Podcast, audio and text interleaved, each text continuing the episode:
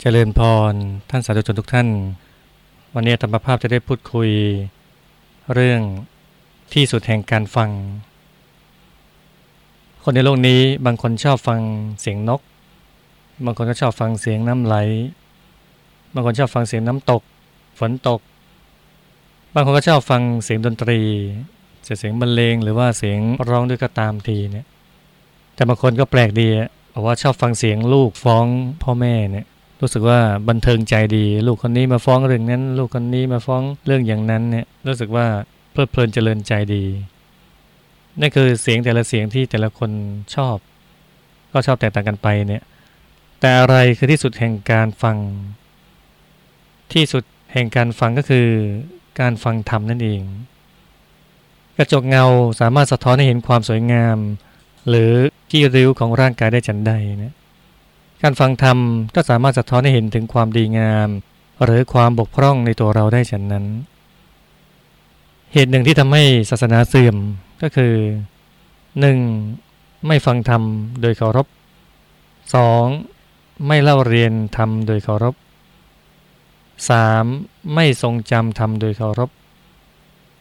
4. ไม่ใคร่ครวญอัดแห่งธรรมที่ทรงจำไว้โดยเคารพ 5. รู้อัดรู้ทำแล้วไม่ปฏิบัติธรรมสมควรแก่ธรรมโดยเคารพ นี่ทำให้ศาสนาเสื่อม เนี่ยไม่ฟังธรรมโดยเคารพ ไม่ตั้งใจที่จะฟัง ไม่เล่าเรียน ไม่ตั้งใจเล่าเรียนศึกษาธรรมะ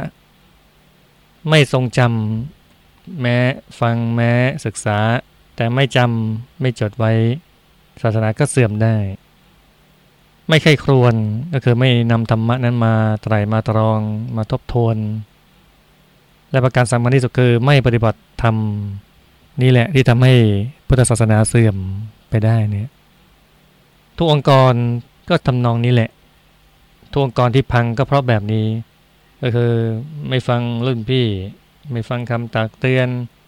ไม่จดไม่จำไม่ใคร่ครวน ให้ดีเลยถ้าเราถ้าใครควรอะไรให้ดีเนี่ยก็จะได้หลักการได้คอนเซปต์นั้นไปเนี่ยถ้ายิ่งถ้าปฏิบัติด้วยก็ยิ่งรู้จริง แต่ถ้าไม่ปฏิบัติตามคำแนะนำสั่งสอนนั้นเนี่ยก็อยู่ไปได้ องค์กรนั้นนั้นก็อยู่ไปได้ นี่เรามาศึกษาดูว่า แล้วผู้ฟังเนี่ยควรจะเป็นอย่างไร มาดูว่าประเภทของผู้ฟัง ประเภทที่น่าสนใจคือ บางคนในโลกเนี่ยเวลาฟังทำแล้ว ก็ฟังไม่จบสักทีมีครั้งหนึ่งเนี่ยชาวเมืองที่อยู่ถนนเดียวกันสายเดียวกันในกรุงสาวัตถี ก็พร้อมเพรียงกันถวายทาน เสร็จก็ชวนกันฟังธรรมถึงเช้าโต้รุ่งเลยเนี่ย แต่ปรากฏว่าส่วนใหญ่ฟังไม่ถึงทั้งทั้งที่ตั้งใจนะถวายทานด้วยตั้งใจฟังธรรมด้วย ชวนกันฟังนะ แต่ว่าเอาเข้าจริงแล้วเนี่ยกลับไปเยอะเลย พวกที่หนึ่งก็คือ พวกยินดีในกามก็กลับไปอยู่ไม่ได้ พวกที่สองคืออาศัยโทสะแล้วก็กลับไปกลับบ้านไปไม่ไหวแล้วไม่อยากฟังแล้วหงุดหงิด พวกที่สามคือง่วงงุนเต็มทีเนี่ยง่วงมากเลย ก็เลยพากันกลับไปเนี่ยพระเจ้าถึงตรัสว่าเนี่ยบรรดามนุษย์พูดถึงฝั่งมีจำนวนน้อย นอกนั้นเลาะไปตามตะลิ่งอย่างเดียว คือพูดง่ายจะหาคนที่ข้ามฟังไปฝั่งนู้นเนี่ยยากทีเดียว ส่วนใหญ่ก็ขอเลาะเลาะตะลิงดูดูดูแค่นี้พอเนี่ย ฟังทำไม่จบทีนี้พฤติกรรมขณะฟังธรรมคือมีคราวหนึ่งพฤติกรรมขณะฟังธรรมเนี่ยว่ามีชายห้าคนวาสกห้าคนฟังธรรมพระเจ้าอยู่คนหนึ่งก็นั่งหลับจังเลย หลับหลับหลับคนที่สองก็เอานิ้วนั่งเขียนแผ่นดิน เขียนนั่นเขียนนี่ไปเรื่อยเลยชัยไปเรื่อยประเภทที่สามก็นั่งเขย่าต้นไม้ ประเภทที่สี่ก็นั่งแงนมองดูอากาศ ประเภทที่ห้าก็ฟังธรรมโดยเคารพตลอดเลย มีคนก็สงสัยทูลถามพระสัมมาสัมพุทธเจ้าเนี่ยพระสัมมาสัมพุทธเจ้าแต่ว่าอย่าไปโทษเขาว่าอะไรเขาเลย เขาติดมาข้ามชาติ พวกที่นั่งหลับตลอดเลยขณะฟังธรรมเนี่ย พวกนี้เป็นงูเก่ามาห้าร้อยชาติ วกที่นั่งเขียนแผ่นดินเอานิ้วเขียนนั่นเขียนนี่ไปเนี่ย เคยเป็นไส้เดือนมาห้าร้อยชาติ พวกที่นั่งกระยาวต้นไม้อยู่ไม่เป็นสุขอะ่ะก็คือเป็นลิงมาห้าร้อยชาติ พวกที่ชอบเอาหน้ามองไปดูเพดาน มองดูอากาศ เพราะว่าพวกนี้เป็นหมอดูเก่า เป็นหมอดูมาห้าร้อยชาติเลยติดนิสัยมา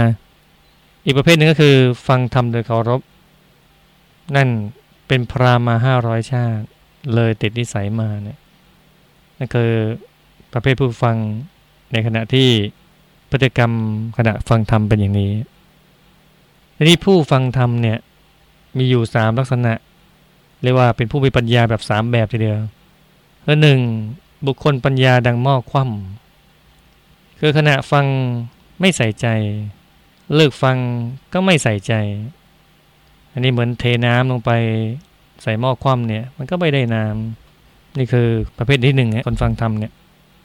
ประเภทที่สองบุคคลปัญญาดังหน้าตัก หมายถึงอะไร ก็หมายถึงว่าขณะฟังใส่ใจสนใจอย่างดีเลย แต่เลิกฟังไม่สนใจไม่ใส่ใจ เหมือนคนที่นั่งอยู่เล่าของวางบนตักเวลาลุกของก็หล่นหมด เหมือนฟังทำขณะฟังก็เออดีดีดีดีแต่พอลุกเท่านั้นแหละ ลืมหมดเลยจำไม่ได้อะไรเป็นอะไรเนี่ย เหมือนของบนหน้าตักอย่างนั้นแหละ ประเภทที่สามคือบุคคลปัญญามากดังมองหงาย ก็คือขณะฟังธรรมก็ใส่ใจดีสนใจดี เลือกฟังก็ยังสนใจใส่ใจใส่ตรองอยู่ เหมือนเราเทน้ำใส่หม้อที่หงายอยู่เนี่ย เทน้ำน้ำก็ยังอยู่ตัวนั้นแหละ เทเท่าไหร่ก็ได้เท่านั้นเลย ส่วนคุณธรรมของผู้ฟังควรมีอะไรบ้างเนี่ย ผู้ฟัง ที่ควรเข้าถึงกุศลห้าประเภท คือหนึ่งไม่ลบหลู่คุณท่านขณะฟังธรรม ฟังธรรมไปก็ไม่ลบหลู่ท่านไปอะสองความลบหลู่ไม่ครอบงำ ไม่มีจิตแข็งดีฟังธรรม มันมีตัวอย่างก็น่าสนใจทีเดียว คนหนึ่งเนี่ยเกิดมาเนี่ยคอเอียงแต่เกิดเลยแปลว่าในอดีตชาติเวลาพ่อแม่อบรมสั่งสอนเนี่ยชอบคอน แล้วก็สะบัดหน้าไปทางอื่น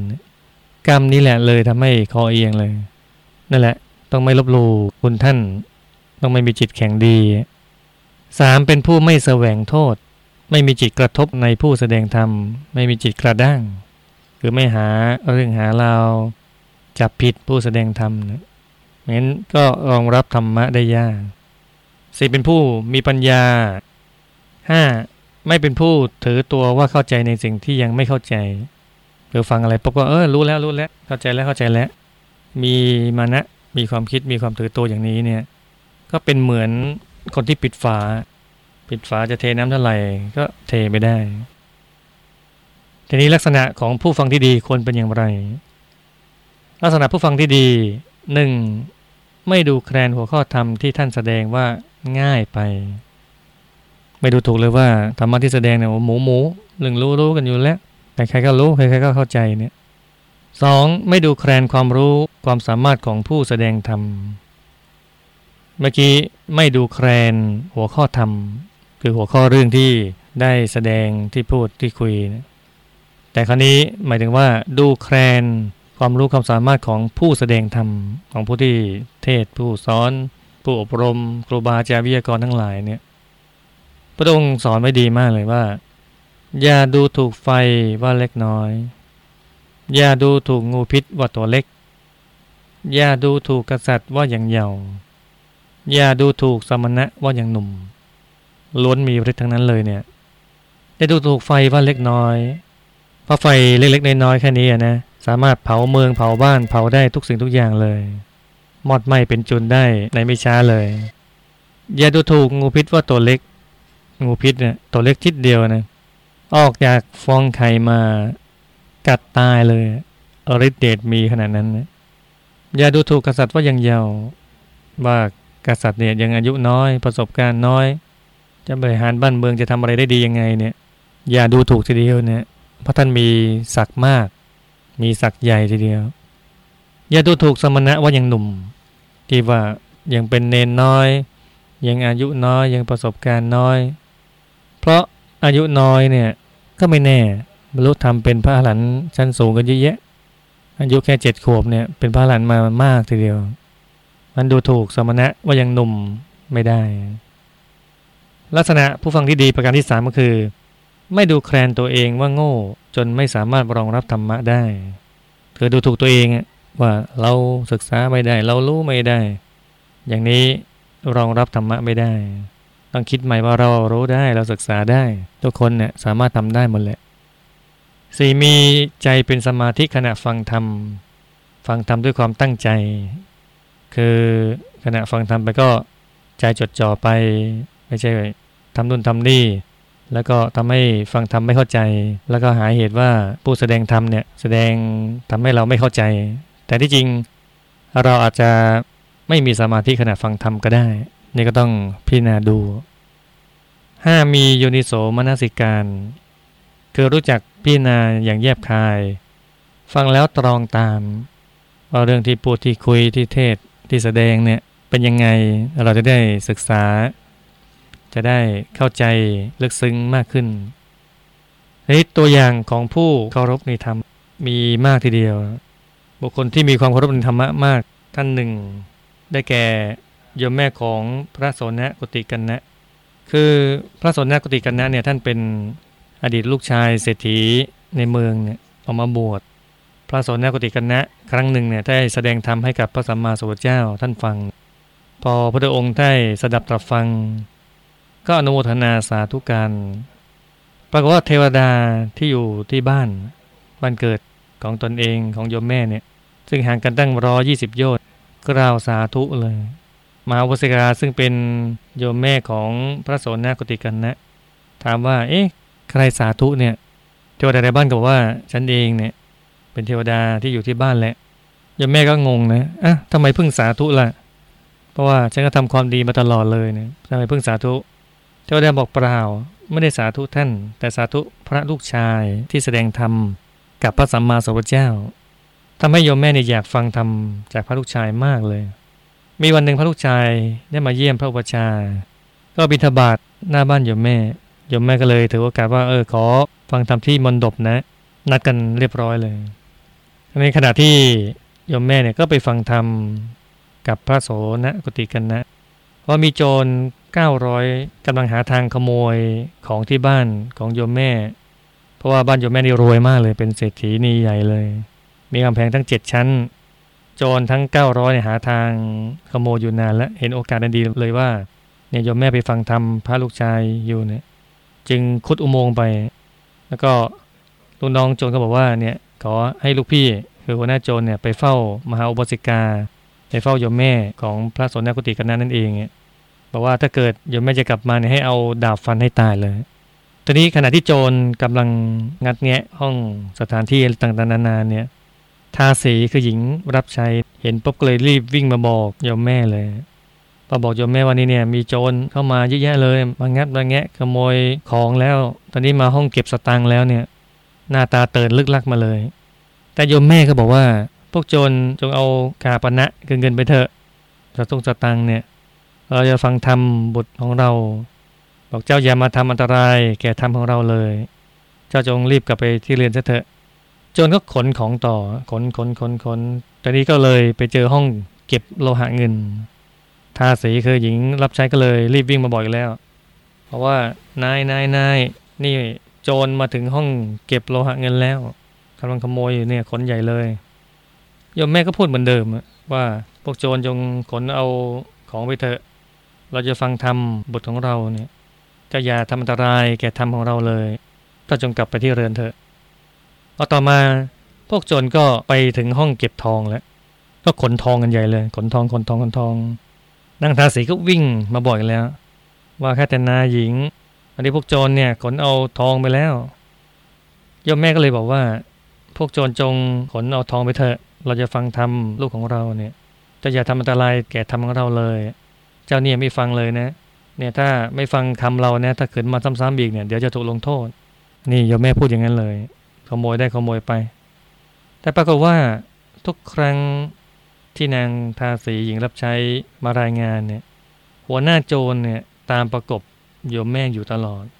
อยู่ข้างๆและได้ยินสิ่งที่พูดคุยมาทุกครั้งเลย รู้เลยว่าโยมแม่เนี่ยเป็นคนที่มีคุณธรรมสูงมากอดรนทนไม่ไหวเลยว่า ถ้าหากว่าเราขโมยของบุคคลที่มีคุณธรรมสูงขนาดนี้ไปเนี่ย ฟ้าต้องพาศีรษะเราแน่เลย วหน้าโจรจึงรีบกลับไปที่บ้านของโยมแม่ แล้วก็ไปสั่งพวกโจรว่า อย่าขโมยแล้วให้เก็บของเหมือนเดิม พวกโจรก็ดีดีนะเชื่อหัวหน้าทุกอย่างเลยเนี่ยโจรมีคุณธรรมอย่างนี้แหละแล้วหัวหน้าโจรก็พาลูกน้องทั้งหมดทุกคนเลย ทั้ง 900แหละ มาฟังธรรมด้วย พอฟังธรรมเสร็จสิ้นเรียบร้อย หัวหน้าโจรก็ขอเข้ามามหาวสิกาท่านนี้เนี่ยคือโยมแม่ของพระโสนากุติกันนะ ขอเข้ามาทุกอย่างเลยโยมแม่ก็ดีดีนะบอกเออให้โหสิกรรม ลูกน้องก็ดีก็ขอเข้ามาทำตามลูกพี่หมดเลย จึงขอคุณนายบวชบอกว่าเนี่ยคุณนายเนี่ยได้ฟังธรรมจากพระลูกชายแล้วรู้สึกมีจิตเริ่มใสศรัทธาอย่างแรงกล้ามากเลยอยากจะบวชแล้วโยมแม่ของพระโสนกุติกันนะทั้งก็ดีดีนะบอกอ้าว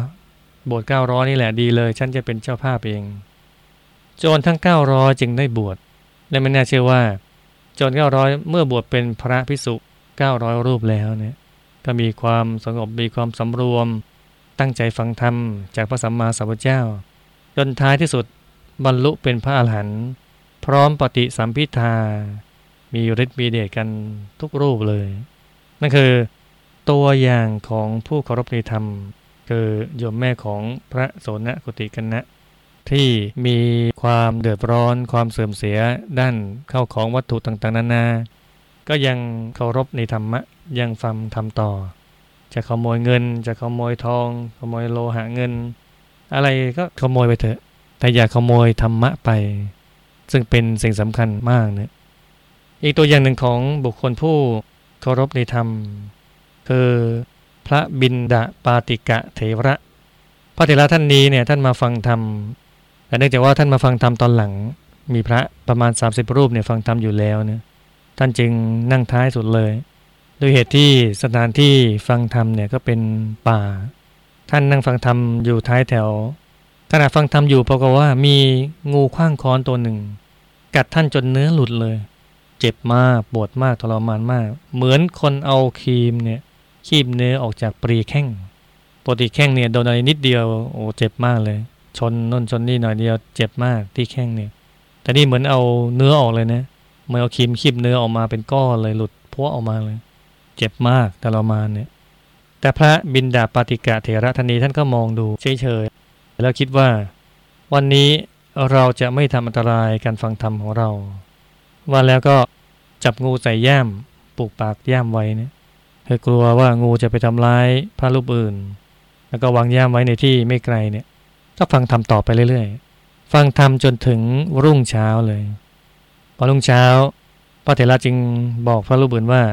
วันนี้เราจับโจรได้ตัวหนึ่งเนี่ยพระท่านงงๆแล้วก็เปิดย่าไม่ดูนะก็เป็นงูงูก็เลื้อยเข้าป่าไป พระก็เลยสงสัยก็เลยถามท่านเนี่ยว่าพระเถระถูกงูกัดตอนไหนเนี่ยก็บอกว่าถูกกัดตอนเย็นเมื่อวาน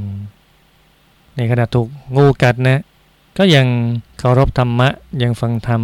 อย่างสงบอย่างสงเงียม จนถึงอรุณรุ่งเลย เป็นบุคคลที่น่าสรรเสริญมาก ๆ อีกตัวอย่างหนึ่งของการฟังธรรมเราได้ผลดีเนี่ยคือที่นครจำปา มีคราวหนึ่งพระเจ้าท่านตรวจดูว่าใครจะได้ประโยชน์จากการฟังธรรมในวันนี้เนี่ยคือใครจะได้ประโยชน์ในการฟังธรรมเนี่ยพระองค์จะเสด็จไปเลย จะใกล้ไกลแค่ไหนลำบากแค่ไหน ไม่วันเลยตรงก็เห็นเหตุการณ์ทั้งหมดก็เสด็จไปที่นครจำปา พอพระองค์ท่านแสดงธรรมเพราะมีกบตัวหนึ่ง ซึ่งอยู่แถวสะอยู่แถวนั้นนะ่ะก็มาอยู่แถวนั้นด้วยแล้วก็ได้ฟังพุทธพจน์ ซึ่งมีเสียงอันไพเราะ มีเสียงสละสลวยกลมกลมลึกก้องกังวาน ไม่แหบไม่เคลื่อนเนี่ยได้ฟังพระโสดเสียงของพระสัมมาสัมพุทธเจ้าแล้วชื่นใจ ฟังเพลินเลย กบเนี่ยแม้ฟังไม่รู้เรื่องนะแต่ฟังเพลินมีความสุขไปเรื่อยเพราะมีคนเลี้ยงโคมาด้านท้ายมาฟังธรรมคนเลี้ยงโคก็เนื้อตัวมัมแมมก็ไม่เข้าไปข้างในก็ฟังอยู่ด้านนอก เกาไม้ที่ตัวเองใช้เลี้ยงโคเนี่ย ปักลงพื้นแต่ปรากฏว่าไปปักโดนบนหัวกบ กบนี่ตายเลย ตายทันทีเนี่ย แต่การตายของกบในครั้งนั้น กลายเป็นเทพบุตรสุดหล่อเลย บนชั้นดาวดึง มีวิมานทอง12โยชน์ยนต์หนึ่งก็16กิโลนะจากกบแท้ๆจากสัตว์เดรัจฉานแท้ๆกลายเป็นเทพบุตรบนสวรรค์ชั้นดาวดึงได้ ไปสู่สุคติได้ เพราะการฟังธรรมนั่นเองเนี่ยดังการฟังธรรมเนี่ยมีประโยชน์มากมายมหาศาล เช่น ประโยชน์การฟังธรรมชาตินี้หนึ่ง เป็นการเพิ่มพูนความรู้ใหม่ ความรู้ที่ต้องรู้ไม่รู้ไม่ได้ทีเดียว เช่นรู้ถูกรู้ผิด รู้ดีรู้ชั่ว รู้บุญรู้บาปเนี่ยจากการฟังธรรมถ้าพ้นจากการฟังธรรมแล้วเนี่ยไม่ได้ความรู้ชนิดนี้แน่นอนสองเป็นการทบทวนความรู้เดิม ความรู้ที่เรารู้รู้อยู่แล้ว ได้ยินได้ฟังอยู่แล้วเนี่ย แต่พอเราได้ทบทวนก็ทำให้ตอกย้ำไม่งั้นความทรงจำมนุษย์สั้น หลงหลงลืมลืมได้ง่ายเนี่ย มันมีการทบทวนก็ถือว่าทำให้เราไม่ลืมสามเป็นการปลดเปลื้องความสงสัยเสียได้คือสงสัยอะไรอยากรู้อะไรเนี่ย พอได้ฟังธรรมแล้วหายสงสัย เช่นสงสัยว่านรกมีจริงไหมสวรรค์มีจริงไหมพอได้ฟังการแสดงธรรมก็ทำให้เรามั่นใจ หายคลางแคลงหายสงสัยไปได้สี่เป็นการปรับความเห็นให้ตรง เกิดทิฏฐิเราจะได้ตรงถูกต้องเป็นสัมมาทิฏฐิ ไม่เป็นมิจฉาทิฏฐิ 5. เป็นการฝึกอบรมจิตใจให้สูงขึ้น จิตใจจะสูงขึ้นไม่ได้เลย ถ้าไม่ได้ฟังธรรมธรรมะพระเจ้านี่เองทำให้มนุษย์มีจิตใจที่สูงขึ้น ส่วนประโยชน์ในการฟังธรรมชาติหน้า คือละโลกไปย่อมไปเกิดเป็นชาวสวรรค์ พอเกิดเป็นชาวสวรรค์แล้วหนึ่งเกิดในเทวโลก เมื่อมีสติจะบรรลุคุณวิเศษเร็วพันธ์ สองเกิดในเทวโลก เมื่อพิสูผู้มีฤทธิ์แสดงธรรม จะบรรลุคุณวิเศษเร็วพันแต่ได้ฟังธรรมอีกหน่อยเดียวจากพระพิสุ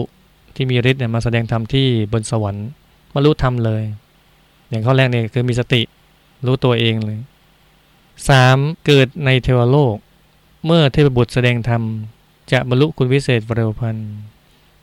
เมื่อเทพบุตรผู้มีฤทธิ์เนี่ยมาแสดงธรรม ก็จะบรรลุธรรมง่ายขึ้น 4. เกิดในเทวโลก เมื่อเทพผู้เกิดก่อนกล่าวเตือน จะระลึกได้จึงบรรลุคุณวิเศษเร็วพันนี่คือประโยชน์ในการฟังธรรมชาติหน้า ซึ่งเป็นประโยชน์อันยิ่งใหญ่ในการบรรลุธรรม เพราะนั้นการฟังเนี่ยเป็นประโยชน์โดยเฉพาะการฟังธรรมเนี่ยเสียงอะไรหรือเฉพาะต้องเสียงธรรม เสียงอัดเสียงธรรมของพระสัมมาสัมพุทธเจ้าธรรมะที่พระเจ้าท่านแสดงไว้ดีแล้ว นี่คือสิ่งที่เราควรฟัง คนฟังอย่างไม่น่าอิ่มไม่น่าเบื่อเลย ฟังไปเรื่อยๆ ฟังไปอย่างที่ว่าไว้เนี่ย แม้เป็นเรื่องซ้ำบ้าง ก็ทำให้เราได้ทบทวนความรู้เดิม ตอกย้ำความมั่นใจทำให้หายคลางแคลงหายความสงสัยได้เยอะมากเลยมันการฟังธรรมเป็นประโยชน์ต่อตัวเราทั้งพบนี้และพบหน้า ที่สุดของการฟังธรรมประการหนึ่งในเชิงธรรมปฏิบัติ คือการฟังที่ศูนย์กลางกายฐานที่ 7 จนกระทั่งใจหยุดนิ่งเข้าถึงพระธรรมกายในตัวคือขณะฟังธรรมไปเนี่ยใจเราก็อยู่ที่ศูนย์กลางกายไป ขณะที่ใจเราอยู่ศูนย์กลางกายเนี่ยก็ทำให้ใจเรานั้นมีพลังทำให้ใจเราหยุดทำให้ใจเรานิ่งธรรมะที่เราได้ยินได้ฟัง เราจะเข้าใจลุ่มลึกอีกสเต็ปอีกขั้นตอนหนึ่งทีเดียว จะสูงขึ้น ความจำเราจะลึกขึ้นกว่า ความเข้าใจเราจะเข้าใจลึกซึ้งกว่าอีกขั้นหนึ่งเลย ถ้าฟังจากศูนย์กลางกาย คือทำใจนิ่งๆที่ศูนย์กลางกาย ฟังทำไปเรื่อยๆจะถึงจุดจุดหนึ่งเมื่อใจเราหยุดใจเรานิ่งเมื่อใจหยุดนิ่งดีแล้ว จะเห็นแสงสว่างภายใน แสงสว่างที่มีความนวลความสว่าง ความเย็นตาเย็นใจบังเกิดขึ้นเราจะละหยุดใจนิ่ง ไม่มีนิวรณ์ไม่มีความกังวล ไม่มีความลังเลสงสัยใดๆทั้งสิ้น ใจเราก็นิ่งมากขึ้น ใจเราบริสุทธิ์ยิ่งขึ้น พอจิตเรานิ่งขึ้น บริสุทธิ์ขึ้น เราจะเข้าถึงดวงธรรมภายใน ซึ่งมีลักษณะกลมใสรอบตัวได้ หรือจะหยุดนิ่งมากกว่านั้น จะเข้าถึงองค์พระภายใน เป็นองค์พระแก้วใสบริสุทธิ์เรียกพระธรรมกายเลย เป็นองค์พระ ที่เห็นทั้งหลับตาลืมตา มีความชัด มีความใส มีความสว่าง เป็นองค์พระที่งดงาม เป็นองค์พระที่นำความสุขใจ ให้แก่เราเมื่อแรกพบนำความสุขความเจริญให้แก่เราได้ นี่คือที่สุดของการฟังธรรมคือฟังธรรมแล้ว จิตใจหยุดนิ่ง จิตใจสงบภายใน จิตใจสว่างสวัย เข้าถึงองค์พระภายใน เข้าถึงพระธรรมกายภายใน อันเป็นการตัดกิเลสอาสวะของเราตามลำดับจนได้เข้าถึงกายธรรมอรหัตเป็นพระอรหันต์เมื่อนั้นแหละเราไม่ต้องเวียนว่ายตายเกิดแล้ว เป็นที่สุดของการฟังธรรมจริง ๆ วันนี้ก็ได้แสดงธรรมพอสมควร ขอเจริญพรทุกๆทท่าน ขอความสุขความสวัสดี จงบังเกิดมีแด่ทุกท่านทุกประการ ขอเจริญพร